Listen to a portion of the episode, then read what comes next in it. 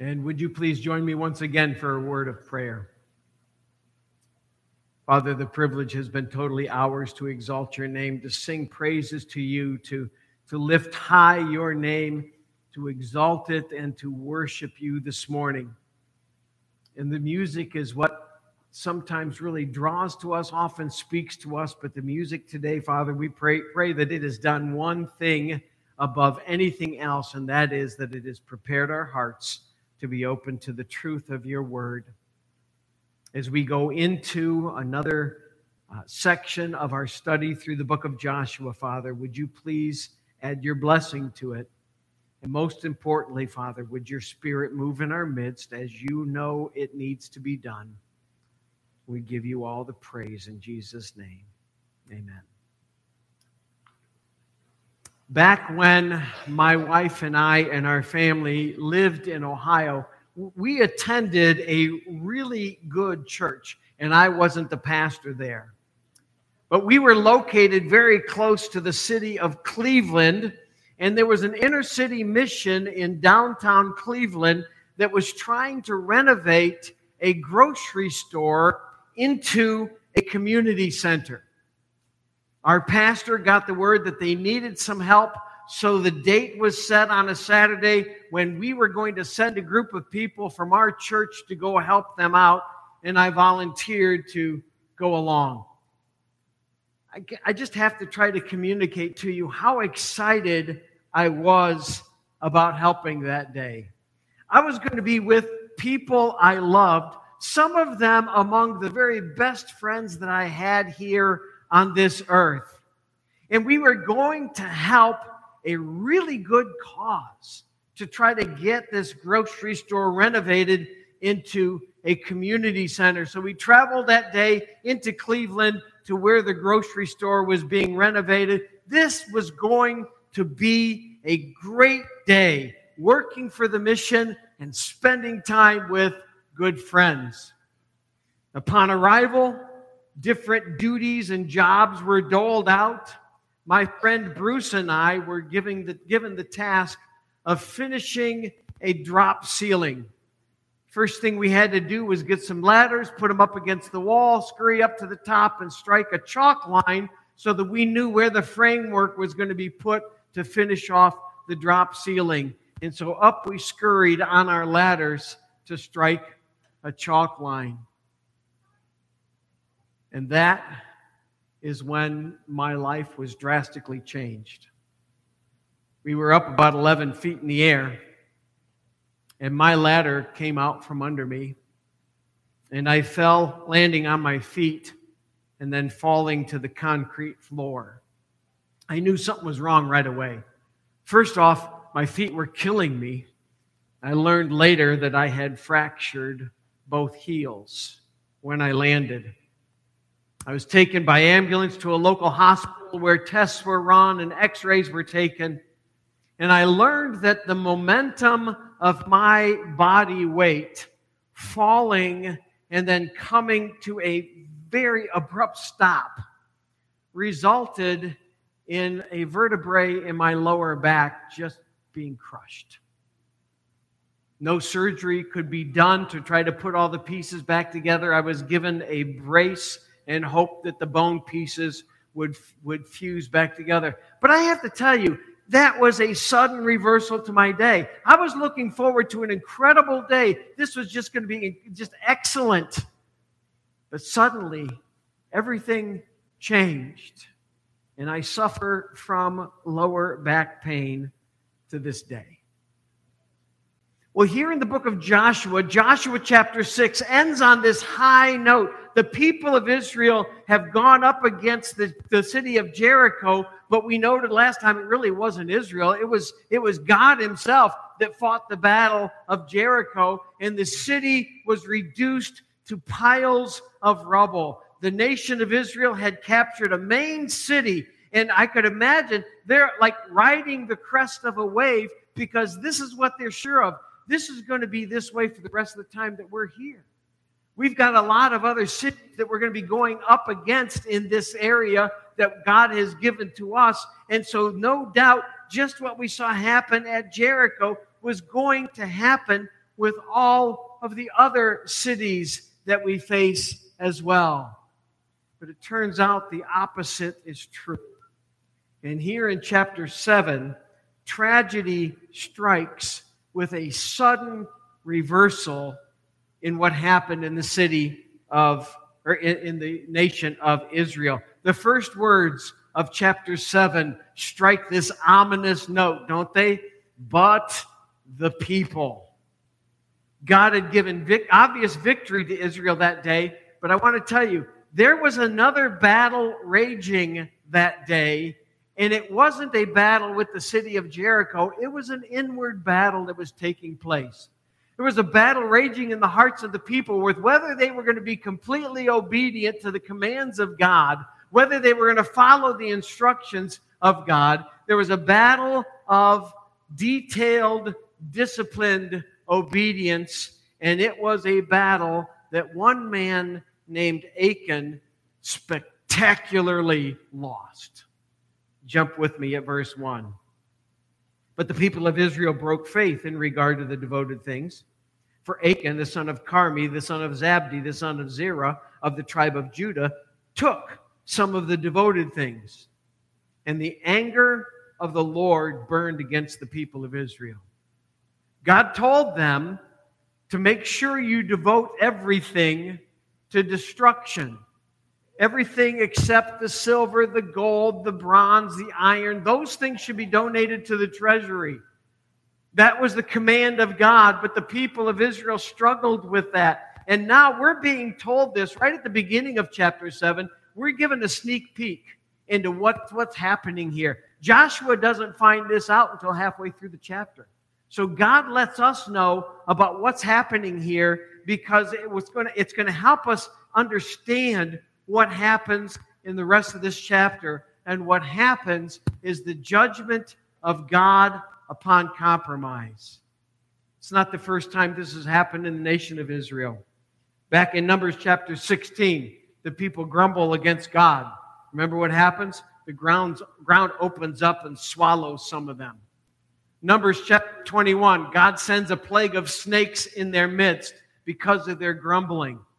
Numbers 25, God judged the nation for their sexual immorality, and 24,000 people were killed in one day. But in this event that we're going to be talking about here in Joshua chapter 7, one man's actions had a devastating effect on a whole, na- on a whole nation. Here's what happens when obedience is not complete, when God's truth is compromised. First of all, in verses 2 through 5, we see defeat. Joshua sent men from Jericho to Ai, which is near Beth Aven, east of Bethel, and said to them, Go up and spy out the land. And the men went up and spied out Ai, and they returned to Joshua and said to him, Do not have all the people go up but let about two or three thousand men go up and attack Ai. Do not make the whole people toil up there, for they are few. So about 3,000 men went up from there from the people, and they fled before the men of Ai. And the men of Ai killed about 36 of their men and chased them before the gates as far as Shebarim and struck them at the descent. And the hearts of the people melted and became as water. What a sudden reversal. They had shouted, and the walls of Jericho had fallen. Everything in the city of Jericho was supposed to be devoted to destruction except those things of value which were to be given into the treasury. And they thought that's exactly what had happened. And so now they go up against the city of Ai. It's the next city in line to be dealt with. It's not a big city, certainly much smaller than the city of Jericho. So Joshua does the sensible thing. He does what every good commander would do, and that is he sends out some spies. Go check it out. Make sure we know what we are dealing with here. Notice that no divine tactics are sought nor are they given. When they came up against Jericho, God told them, You're going to march around the city once every day. And then on the sixth day, you're going to march all the way around it. Uh, on the seventh day, you're going to march all the way around it seven times, and then you're going to shout, and the walls are going to come tumbling down. No divine instructions were given for Ai. Joshua didn't seek anything out. I don't know that we need to make a big deal of that. The spies come back with this report of complacency. It's really not much of a place and can probably be taken with two to 3,000 men. The nation of Israel completely forgot. They were not the ones who fought against Jericho. So now they're evaluating with human eyes 3,000 men go into a battle, 36 are struck down, and 2,964 tuck tail and run. Check my math. Ben's back there nodding, so I know it must be good. These are the first Israelites to die of this new generation that has come through the wilderness. Defeat is staring Joshua and the nation of Israel right in the face. We've seen this phrase used before, but now whose hearts are melting like water. It's not the inhabitants of Jericho, nor is it the inhabitants of the other city. Now the people of Israel have faced defeat, and it is something that is a sudden reversal. And as a parallel, I think, for the church today, when God's truth is comp- compromised by human rebellion against his divine word, we can expect to face defeat as well. If we aren't doing God's things God's way, we can't expect victory in our life. If our message is trashed and we become known for ineffectiveness and capitulation, we can expect God to withdraw his blessing. It's just the way it happens. And there's not a Christian who is here today who's not had has, who's not experienced this to some extent in their own lives, where we compromised, we sinned, we gave in, and we saw God withdraw his blessing from our lives. And the only remedy is to turn from our sin and our failure and cast ourselves upon the mercy of God. So, first off, when God's truth is compromised, there's defeat. Secondly, verses 6 through 9, there's dismay. Joshua tore his clothes and fell to the earth on his face before the ark of the Lord until evening, he and the elders of Israel. And they put dust on their heads. These are all typical signs, typical Jewish signs of incredible mourning. And Joshua said, Alas, O Lord God, why have you brought this people over the Jordan at all to give us in the hands of the Amorites to destroy us? Would that we had been content to dwell beyond the Jordan. O Lord, what can I say when Israel has turned their backs before the enemies? For the Canaanites and all the inhabitants of the, of the land will hear of it and will surround us and cut off your name from the earth. What will you do for your great name? I mean, give him credit. At least, his, at least his initial instincts were right. He tore his clothes, fell to his face. He and the elders putting dust on their heads. They're not sure what has just happened. They don't know. They just they were the ones who expected a great victory at Ai, just like everybody else. And all of a sudden, there has been a turn of events that they never saw coming. But they don't know what we already know because it was given to us in verse 1. They don't know what has happened here. All they know is that something was supposed to happen that didn't happen. And to his credit, at least Joshua is ultimately concerned with what's going to happen to the name of our God. Yes, he's concerned about the safety of his people. The Canaanites are going to hear about this. Word spreads fast over there. Remember, the Canaanites had already heard what happened to them at the Red Sea. Canaanites certainly knew what happened to them at the Jordan River.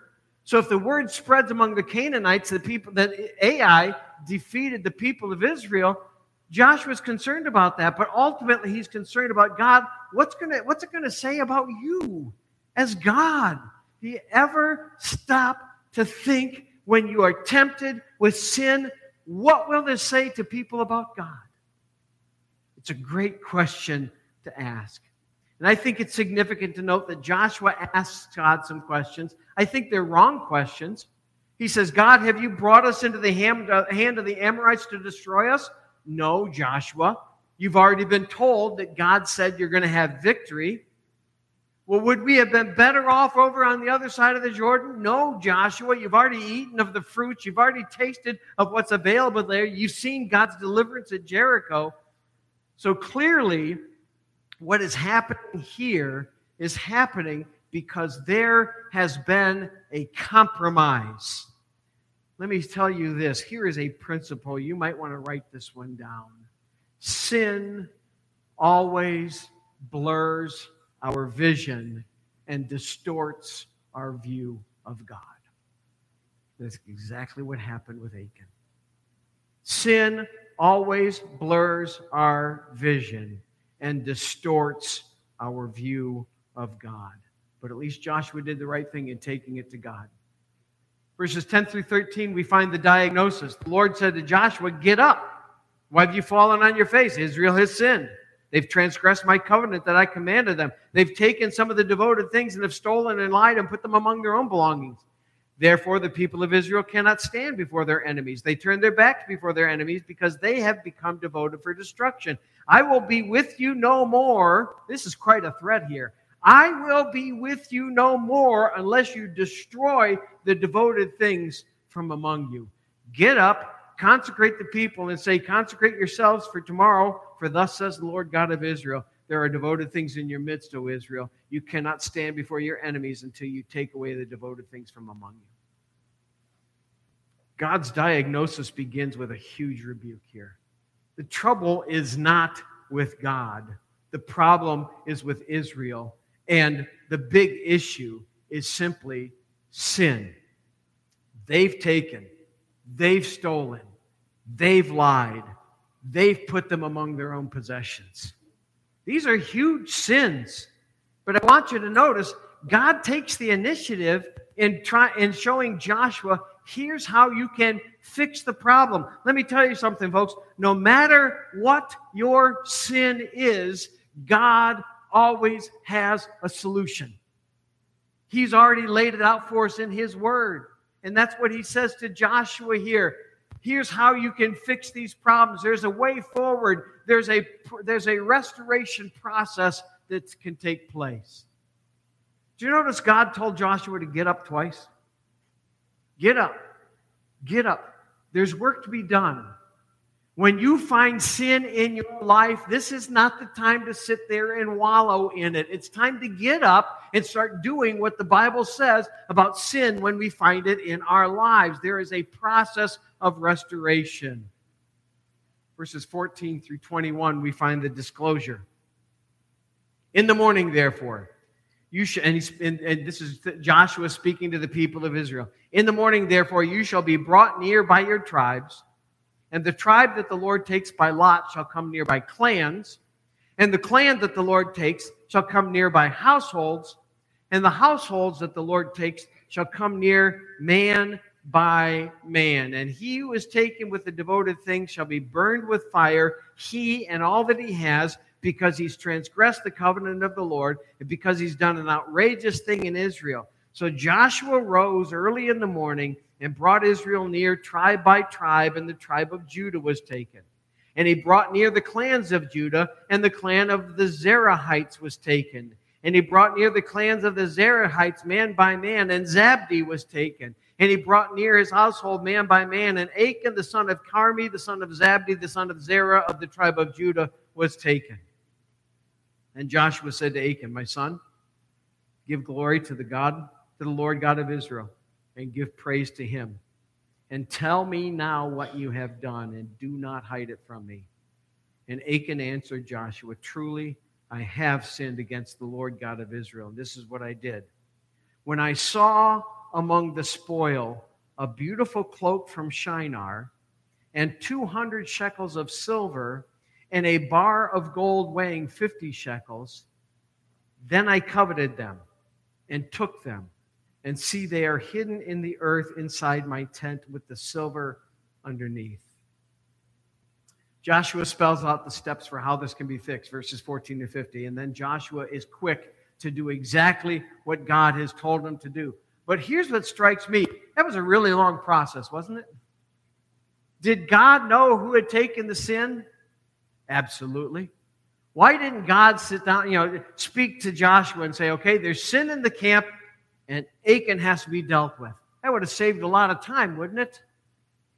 Here's my best, best thought on this. I think the answer to why God did it this way lies in the fact that the whole nation is implicated in one man's sin because it's very likely that the whole nation saw all the stuff too and were tempted, but they didn't give in, but one man did.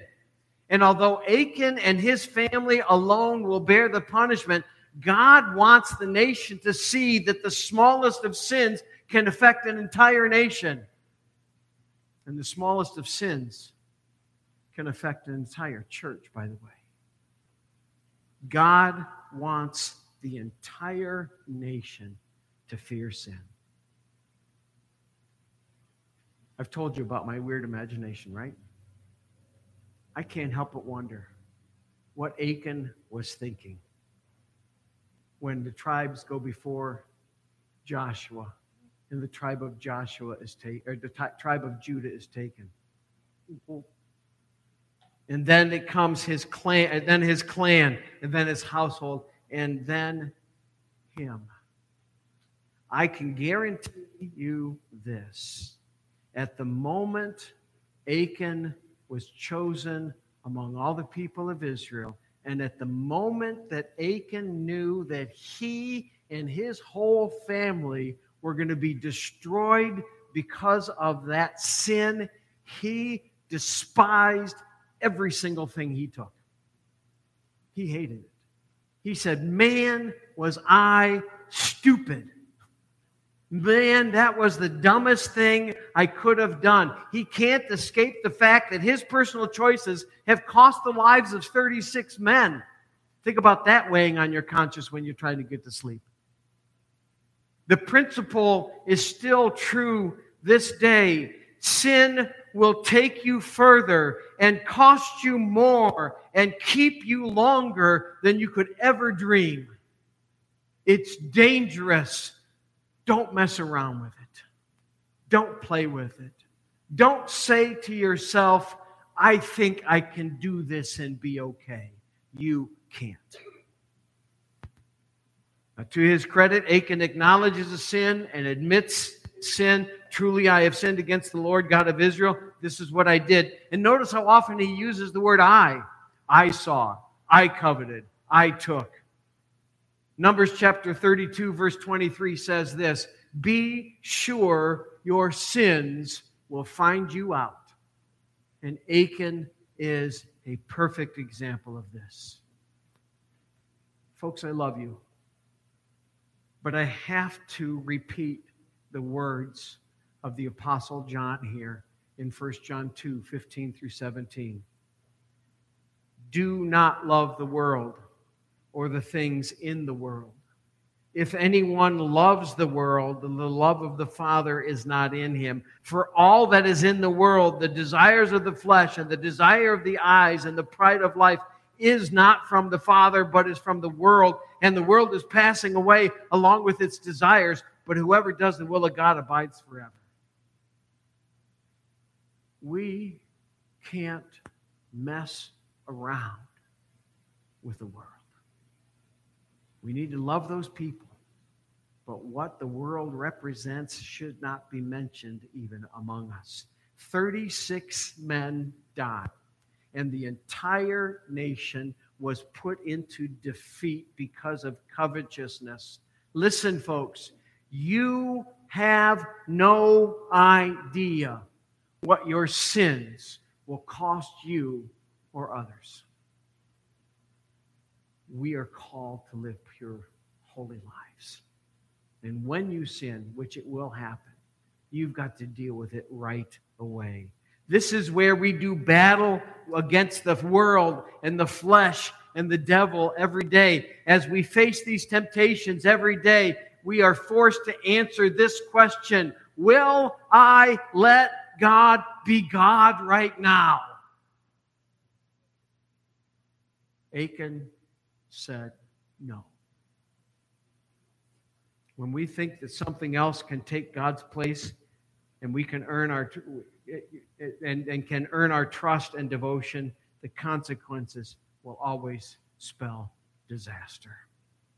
And that's why verses 23 through 26 speak of destruction. So Joshua sent the messengers. They ran to the tent, and behold, it was hidden in his tent with the silver underneath. And they took them out of the tent and brought them to Joshua and to all the people of Israel. And they laid them down before the Lord. And Joshua and all Israel with him took Achan the son of Zerah and the silver and the cloak and the bar of gold and his sons and his daughters and his oxen and donkeys and sheep and his tent and all that he had.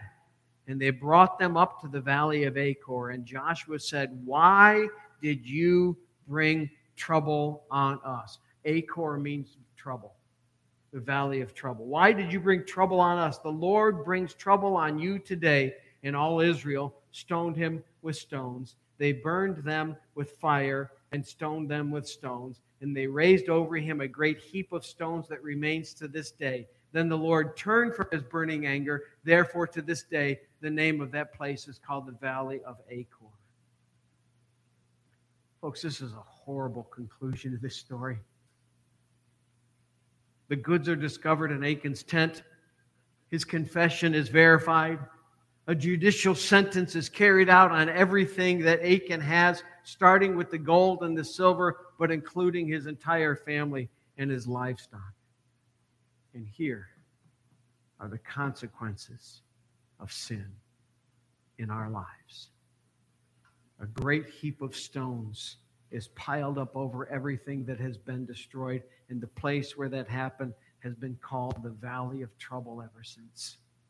Because personal sin in our lives will always lead to trouble. What we've seen here, folks, is absolutely horrifying on a human level. It could be seen as even worse on a spiritual level. We dare not downplay the holiness of God. It's not to be messed with. If you are troubled by all that happened to Achan along with his innocent wife and children, we need to remember what our sin did to our Lord and Savior Jesus Christ. 1 Peter 2:24 He himself bore our sins in his body on the tree that we might die to sin and live to righteousness by his wounds you have been healed. For us, the story of Achan should end with the glory of the gospel.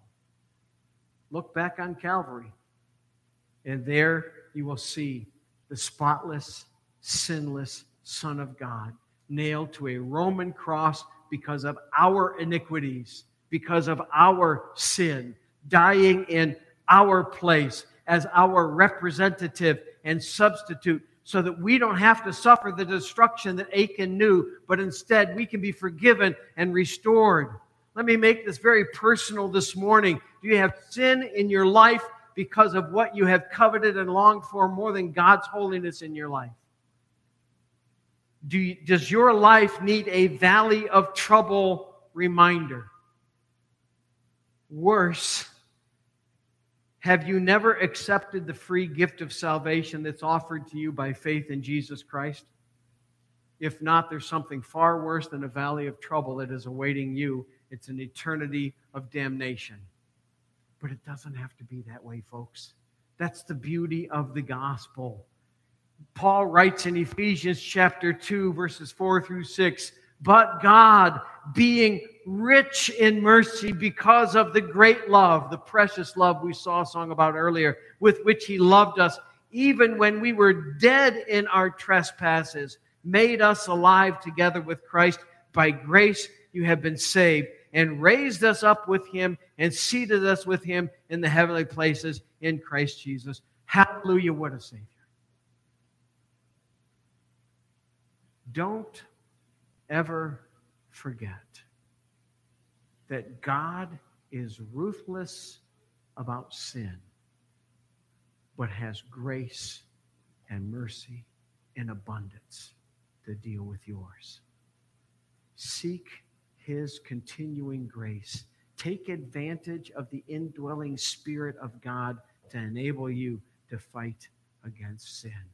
Because sin will take you further and cost you more and keep you longer than you ever dreamed. Let's pray. Father, the lesson that we see in the life of Achan is truly a horrifying event. I cannot imagine the look on his face when his sin was discovered. It's the look that needs to be on our face when we sin because our sin is always discovered to a God who knows all, sees all, and can never we can never escape from his from his eyes.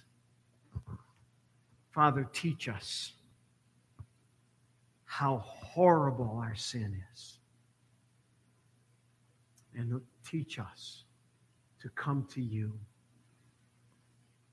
for the process of restoration. I pray right now, Father, for those who may be here or those who are hearing my voice recorded, Lord, if they have not come to you to take advantage of the free gift of salvation, that they would do that now while they have opportunity because none of us has ever, ever guaranteed another day or another hour.